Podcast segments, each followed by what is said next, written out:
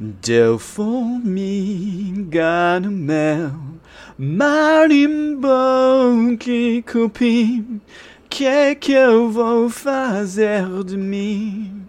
Ah,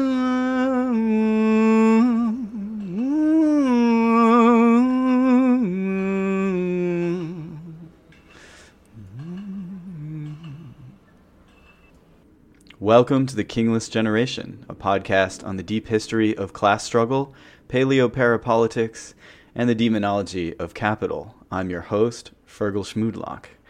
And the first thing I have to do is certainly apologize for the recent hiatus. This is the longest hiatus I've certainly ever taken on the podcast, right?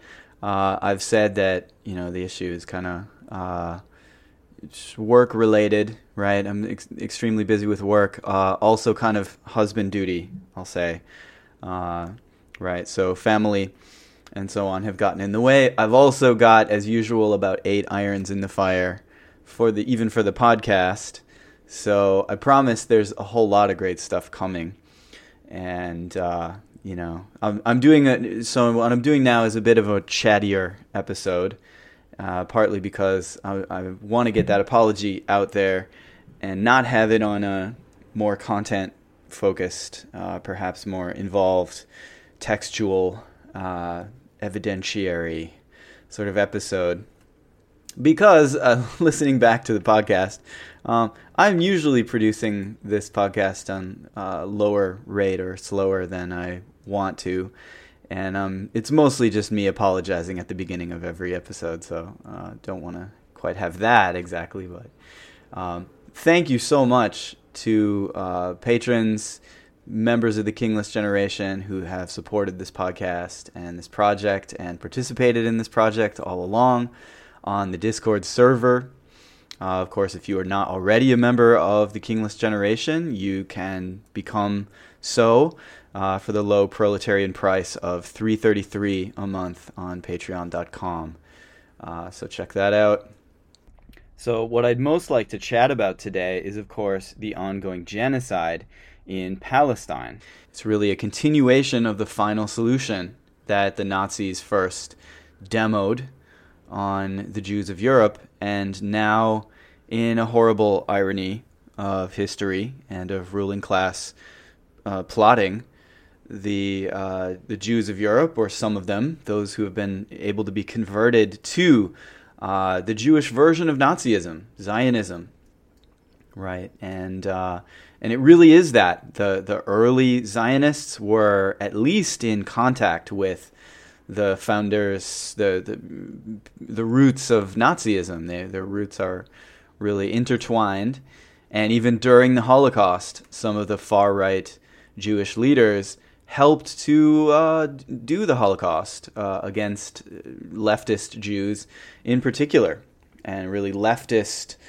uh, Jew. The leftist Jewish community was the most decimated by the Holocaust, and then after the war, right in 1948, you have the foundation of the state of Israel. Uh, the the posters, however, all say "Go to Palestine."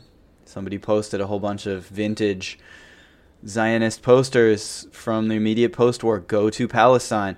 And that refutes the, the idea that there was never a place called Palestine. Of course, there was. That's where they said they were going to go and, and start this colony, which they explicitly advertised as being a settler colonial project. And it was going to be an aristocratic state. And it's of a piece with settler colonialism in the British mold, right? It's British style settler colonialism, right? As what as would have been Lebensraum settler colonialism if the Nazis had really gotten going on that, right? Uh, Felix Biederman of Chapo Trap House had a very good point when he said that the, the thing that Zionism is closest to would be if Lebensraum had actually happened and the Nazis were now just finishing off the last of the Slavic peoples of Eastern Europe had them corralled into reservations and so on, right? Um, and that all, you know, that comes from places like the United States, right? You have a book like Hitler's American Model, will show you how uh, the Nazis got their ideas as well from America. Uh, in the Japanese case, you have Azuma Eiichiro. Uh, I, I, mean, he's a Japanese American and he, he publishes mainly in English. So I think Eiichiro Azuma, maybe we'll say. Uh, his book, most recently, is In Search of Our Frontier. And um, I might be able to have a, you know, there, there, I will say, uh, there's a lot of books that are not on uh, certain websites that you might go to to download uh, books, perhaps. And but but I might have PDFs that are somewhat related to their content, uh, and uh, that is, and I'll just say Discord has now increased their file size limit to something like 20 some megabytes. So it's now possible to share uh, you know a lot of readings from the from the podcast right? Things that i i am looking at even things i'm reading right now for the podcast i already have up there in the relevant channels and you can read along and you can prep if you want right? Uh, so so uh, that's a great book uh, in search of our frontier. And that's all about Japanese settlers going to various anglo settler colonies and then learning kind of how to do settler colonialism and bringing that back. That was a big uh, project of uh, people like Shibusawa Eiichi and Nezu Kaichiro. These are some of the uh, people who went in the Tobei Jitsugyodan. It, it's the the capitalist, you know, the Japanese kind of aspiring silk silk toppers go on a goodwill goodwill tour of America at a certain point in the late 19th century. And they meet with Rockefellers and Astors and network with all the big families, right? I just, um, I should put up on the Discord as well. I just sent uh, Recluse from the Farm podcast my pictures from touring the Hatoyama Mansion, which is here in Tokyo, and you can. It's open to the public. Uh, it's on the small side, but it's very much in the style of a silk topper mansion of America, and it has complete with uh, owls of Minerva all lined up, all in the backyard, uh, in a row at the top of the house as you look at the the back facade from the from the garden. It's kind of looking back at that uh, pictures I had taken.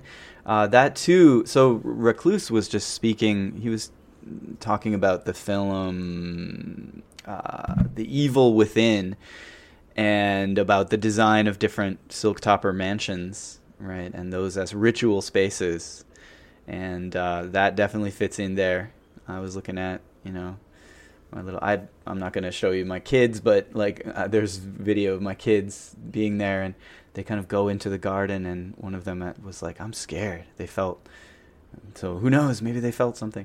Uh, there was in there, I did not take a picture. I should have. I, I thought maybe I had taken a picture on the top floor that is open to the public. There is a narrow staircase leading up one more floor. And at the top of that staircase, there is a tightly bolted, like, vault door. And that corresponds to a little tower that you can see from the outside from certain balconies. Uh, that would be a place I'd love to see what's in there. Could may, Mike could use some ghost busting, perhaps. Um, shout out to the awesome series on Ghostbusters right now on uh, Program to Chill. I'm loving that.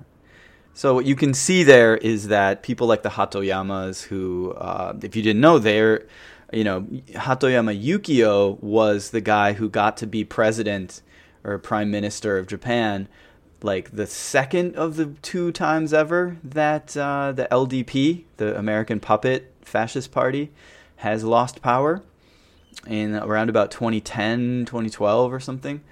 Uh, that was and and they were famously just completely stymied and prevented from doing anything. The entire Japanese bureaucracy shut down, put the brakes on like the entire government. He wasn't even the person who was supposed to to be in that seat either. There was another guy who got taken down by a bunch of manufactured scandals, and he was framed for things and and so on. That's a whole other story.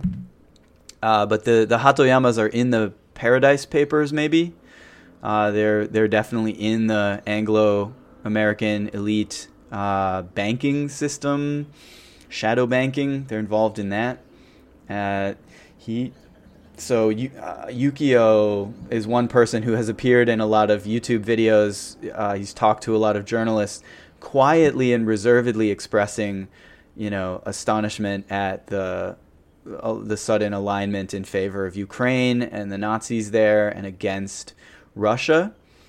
His family as well. You know, another thing that I took pictures of was like the the diary and the calendars from the Hatoyama patriarch at the time going and uh, doing some kind of I forget exactly what it was, some kind of uh, negotiations with the Soviet Union at a certain point in the Cold War. They played some kind of role there as well, right? So that's that's Yukio kind of living out those ties now as well, kind of being the one to say, "Oh, do we really have to, you know, do what is this anti-Russia thing that we're all on now?" Um, Palestine as well is an issue where Japan traditionally has been a bit more neutral, although they lined up, they're goose stepping with uh, the US, the UK, and France to block the Russian led movement in the UN Security Council to condemn the Israeli genocide that it is committing against the Palestinian people. This has been a free preview of a premium episode of the Kingless Generation podcast. To hear the rest of this episode, as well as the whole catalog of back episodes, you can go to patreon.com, search for us there. Uh, you'll also get access to the Discord, as I mentioned. Hope to see you there. Thank you for listening.